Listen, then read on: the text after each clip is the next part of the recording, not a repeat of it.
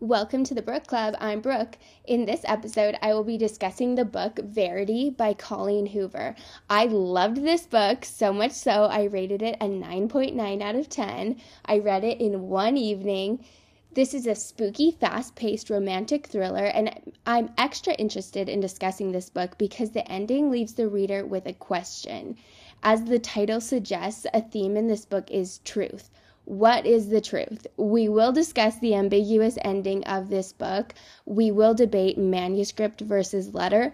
But first, two quick warnings. One, there will be spoilers. As I just said, I will be discussing the end of the book, so major spoiler alert. If you haven't read Verity, stop listening to this and go read it. It's that good. That being said, if you're looking for a summary of the book and you don't mind it being spoiled, you are in the right place for that as well. Second warning this book and subsequently this podcast full of potentially triggering themes. So, if you're triggered by discussions of murder, including child murder, child neglect and abuse, as well as intrusive thoughts regarding suicide, murder, and child abuse, this may not be the book for you. Before we get into debating the validity of Verity's writing, I want to quickly summarize the story and discuss my overall thoughts and feelings regarding the plot and characters. So let's start at the beginning. Lowen Ashleigh, a writer in New York, meets handsome Jeremy Crawford after witnessing a man getting hit by a truck on a busy Manhattan street. Jeremy sees Lowen standing on the sidewalk with blood on her shirt and asks if she's all right. He leads her to a coffee shop where he gives her his shirt, and because they just witnessed this accident, it leads them to begin discussing their own recent trauma. For Jeremy, he tells Lowen that he pulled his daughter out of the lake behind his house five months ago, and for Lowen, she says her mother just passed away from cancer after being on hospice. Throughout the book, I found myself waiting for Jeremy to do something nefarious, and this started at their initial interaction when he closes them into the coffee shop bathroom while she's changing. Although this, th- although this could seem like a nice gesture, I was waiting for something bad to happen, which is sort of how I felt about Jeremy the entire way through the story. At this point, Lowen is attracted to Jeremy, but she sees that he's wearing a ring. They go their separate ways. Lowen crosses the street to have a meeting with her publisher. And surprise, surprise, who's at the meeting but Jeremy? And he is asking Lowen to finish writing the last three books in his wife Verity's book series as she's unable to do so after being in a car accident. After some negotiation between Lowen and the publishers, she agrees to write the final three books in Verity's nine book series. Jeremy invites Lowen to sift through his wife's office in order to find drafts and notes on the books she will be co writing with Verity. Now, her office is at their home and they live out of state, so this requires Lowen to stay in the master bedroom of their beautiful home. Um, and at first, she is apprehensive and confused about why she's asked to do this. She's a published author, but she isn't very well known. Jeremy tells her that his wife has read one of her books and that she's a fan. We find out later that this is a lie and that Jeremy was the one that read one of Lowen's books and that it was his suggestion that they contact her to co write with Verity. Once Lowen moves into the Crawford home, she learns that after her car hits a tree, Verity is unable to take care of herself, move, or respond, and is confined to a hospital bed in the upstairs guest room of the house. Verity doesn't even look when someone enters the room, and she's taken care of routinely by two separate nurses, except late at night when Jeremy takes over her care.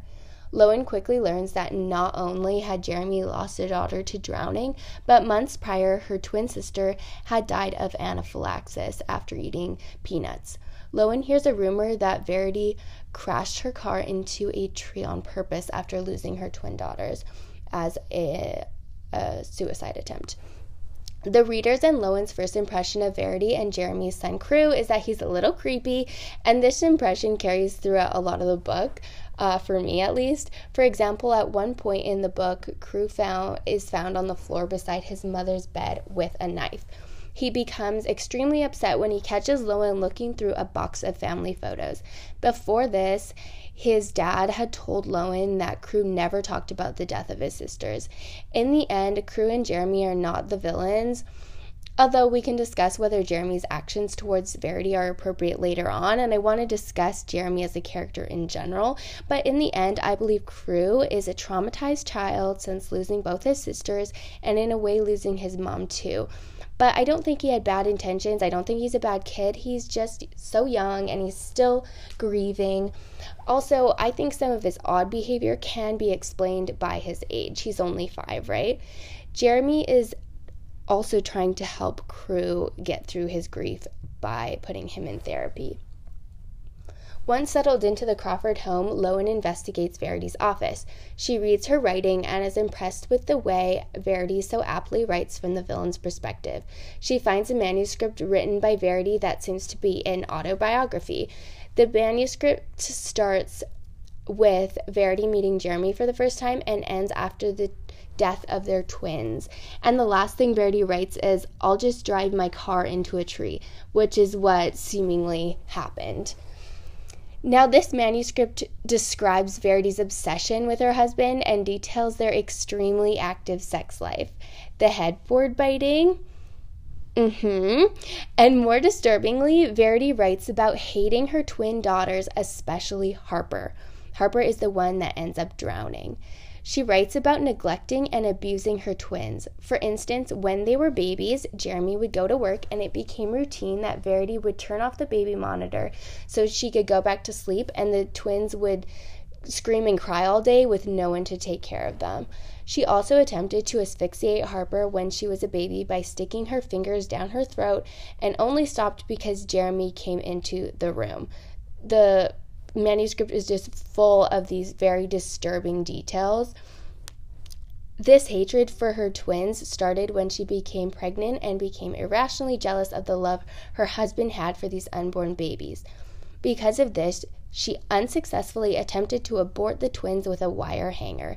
As I mentioned, she had a special hatred for Harper, and this started when Verity had a dream about Harper smothering Chastin with a pillow. Chastin is the other twin daughter. She writes that this dream was a premonition, that she knew Harper would eventually harm Chastin in real life. She used this premonition to excuse the way she abused Harper. She writes that she needed to protect Chastin. When Chastin dies after eating peanuts, Verity writes that she believes Harper gave her the peanuts on purpose in order to kill her. The ways she narrates her thoughts and actions are extremely villainous and make her sound crazy.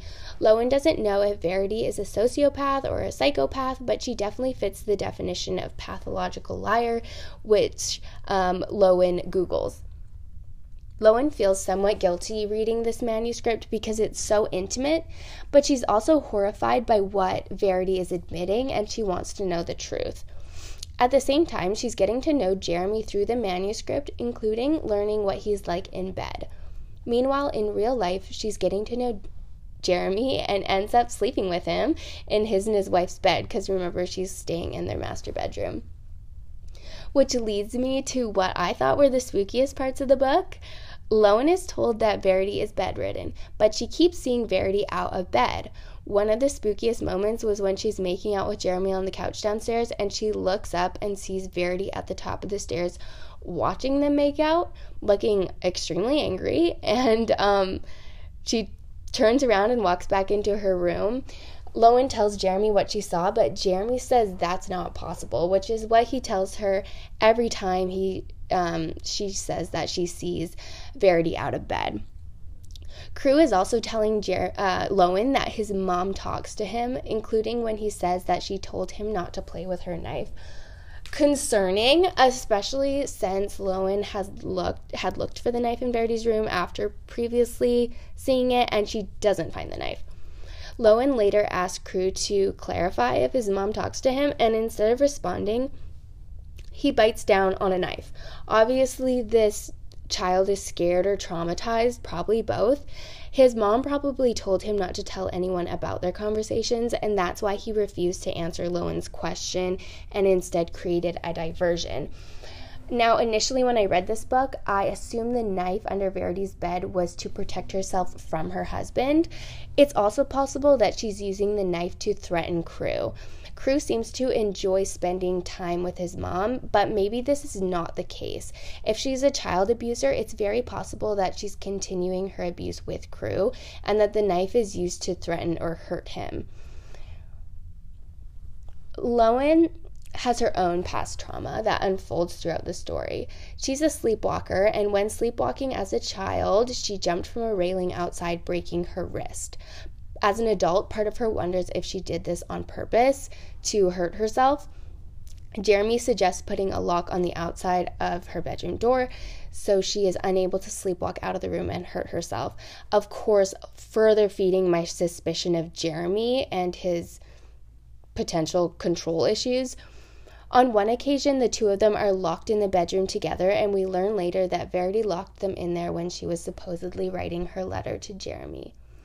I assume if you're listening to this, you've read Verity, so I won't summarize the book chapter by chapter, but suffice it to say that while Lowen is staying in the Crawford home, she is simultaneously doing research for her writing, reading Verity's manuscript, and falling in love with Verity's husband.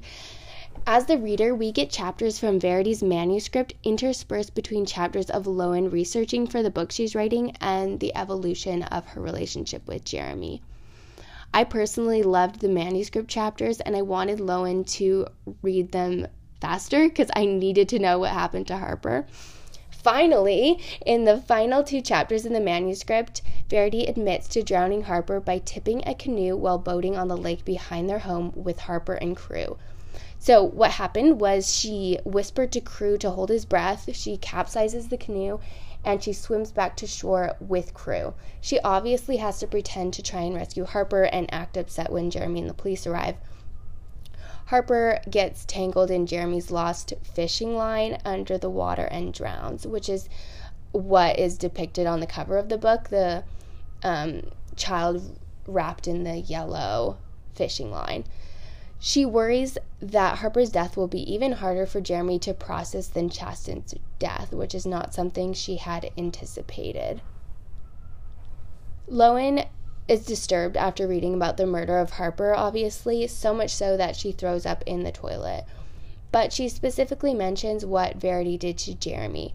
Jeremy doesn't even know who his wife was slash is, and Lowen assumes that he doesn't know that Verity killed Harper.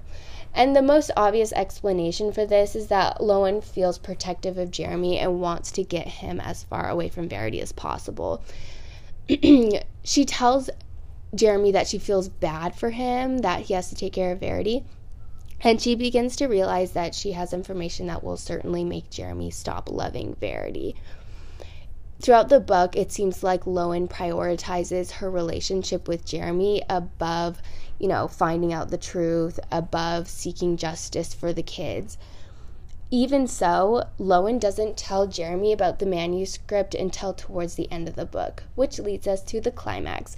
And the climax of this book I found very satisfying, um, but the twist made the book worth the read for sure. But first, the climax. Jeremy reads about his wife killing Harper and is immediately, understandably enraged. He confronts his wife and realizes she's been faking her injuries, and honestly, he doesn't give her time to explain herself before he becomes homicidal.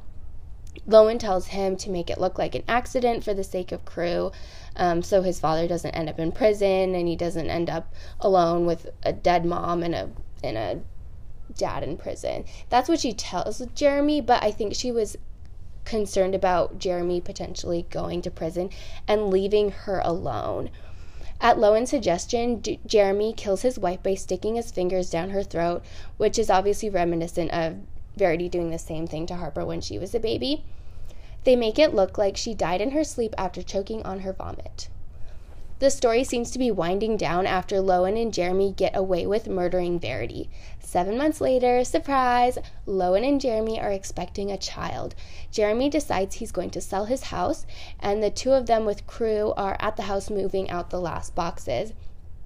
Crew comes up to Lowen with some drawings, and she's like, What are those? Because, as I just said, the house is pretty much empty at this point. They're just moving out the last boxes. Crew says that they are pictures he drew for his mom and that he forgot she used to keep them in the floor. Lowen investigates, and sure enough, under the floorboards in Jeremy's old room, sorry, Verity's old room, she finds photos of the twins, her knife, and a letter addressed to Jeremy. The letter explains that Verity wrote the manuscript because her editor Amanda suggested a writing exercise to help Verity write from an antagonist perspective. Amanda called this practice antagonistic journaling, and it required Verity to write about real events in her life, but with the inclusion of inner dialogue opposite to what she was really thinking during these events. Amanda made this suggestion at a dinner that Jeremy was present for. And in the letter, Verity writes essentially, Jeremy, this would have been a great time for you to look up for your from your phone because this conversation was potentially the genesis of this whole tragedy. Tragedy. I personally think someone should check with Amanda to verify whether or not this conversation happened. Just an idea. If the letter is true, as the reader, we don't know Verity at all. From the beginning of the manuscript, when she met Jeremy, she portrays herself as a thief and a seductress, not to mention a manipulative wife and an abusive, murderous mother. If the letter is true, Verity isn't the evil monster we thought she was, and she certainly didn't deserve to die. Um, immediately after she reads the letter, Lowen is worried. If Jeremy reads it, the relationship she's built with Jeremy will be ruined. This seems to be her main concern. I'm sure she wants her baby's dad out of prison, you know, her man out of prison. Again, her relationship with Jeremy being her top priority. She tears up the letter, swallows some of the paper, flushes the rest down the toilet. She believes Verity to be a cruel and abusive mother as well as a master liar and manipulator, but now she wonders if that's true. She and Jeremy murdered Verity. Did she deserve to die or did they kill an innocent person? At the end of the book, Lowen says that it's clear, quote, Verity is a master at manipulating the truth. But which truth is she manipulating? The letter was a mind blowing twist. I loved it. The more I thought about it, the more evidence I found to back up both sides in the manuscript and the letter. This is what makes the book so perfect. There are reasons that support Verity being a killer psychopath and evidence that she's actually a loving mother and not a killer. I have questions to pose. First, in defense of the manuscript being true, I understand that Verity explains in her letter that the manuscript is a writing exercise. That being said, realistically, would a mother who loves her children be able to write about loathing, hurting them, and even killing one of her daughters if that wasn't true? She did say that writing the manuscript helped her process the death of her twins. I'm not a mom, but that's pretty heavy. Wouldn't that be hard to write about as a mom who does love her kids? On the other hand, her editor tells her to write the opposite of what she really thinks or feels. Perhaps she was doing just that and the and taking the writing exercise seriously. If that were the case, then she is devastated and heartbroken that her daughters have died, right? Another point Verity writes that Jeremy had already known about the manuscript and had been so upset by Verity's confession of killing Harper that he crashed her car and staged it to look like an accident only she was involved in, which is what led her to being brain damaged and bedridden, or so we thought at the beginning of the book. This explains why he hadn't taken long to read the manuscript when Lowen showed it to him for what she thought was the first time. He didn't need to take the time to read the manuscript because he already read it. With that in mind, should Jeremy have told Lowen the truth about Verity's accident? That's a pretty big secret, and they are in a full on relationship at this point. Whether or not you believe Jeremy was justified in killing his wife, Lowen is now dating a wife killer. According to the letter, Verity wanted to get Crew and herself out of the house before Jeremy learned the truth. But was she so afraid of her husband that she couldn't explain to him the truth that the manuscript was fake if this was the case? What would happen if Jeremy and Verity had a face to face conversation? What would happen if she walked up to him and said, I have some things to explain? I guess this is my ultimate question. She had a long time in bed faking her injuries. What would happen if she stood up and tried to explain the um, that the manuscript was a writing exercise. Now I understand Jeremy tried to kill her once, allegedly, and she is afraid enough to keep a knife under her bed if this was the purpose of the knife. Maybe she's afraid that now not only does he think she murdered their daughter, but she's faked her medical condition for months, and Jeremy might be even more upset. Was Lowen's reaction to Jeremy wanting to kill Verity appropriate? I'd like to think that if I were in her shoes, I would give Verity a moment to explain herself. Amazing what a face to face combo can accomplish. Verity's also extremely manipulative, so who knows how that conversation would go. Typically, I would say going to the police is a better solution than murder. Again, she is extremely manipulative, so it's possible that she would have gotten away with her abuse and with murder. Who knows? Another thought I had in the manuscript Verity is illogically infatuated with her husband to the point of being extremely jealous of the love her husband has for her own children, as mentioned. And in the letter, she basically says, Of course, I don't actually want to have sex with my husband all the time. And of course, I'm not that obsessed with him, which to me sounds much more realistic than the way she was describing the relationship in the manuscript. In the manuscript, the relationship sounds like fiction, not to be cynical.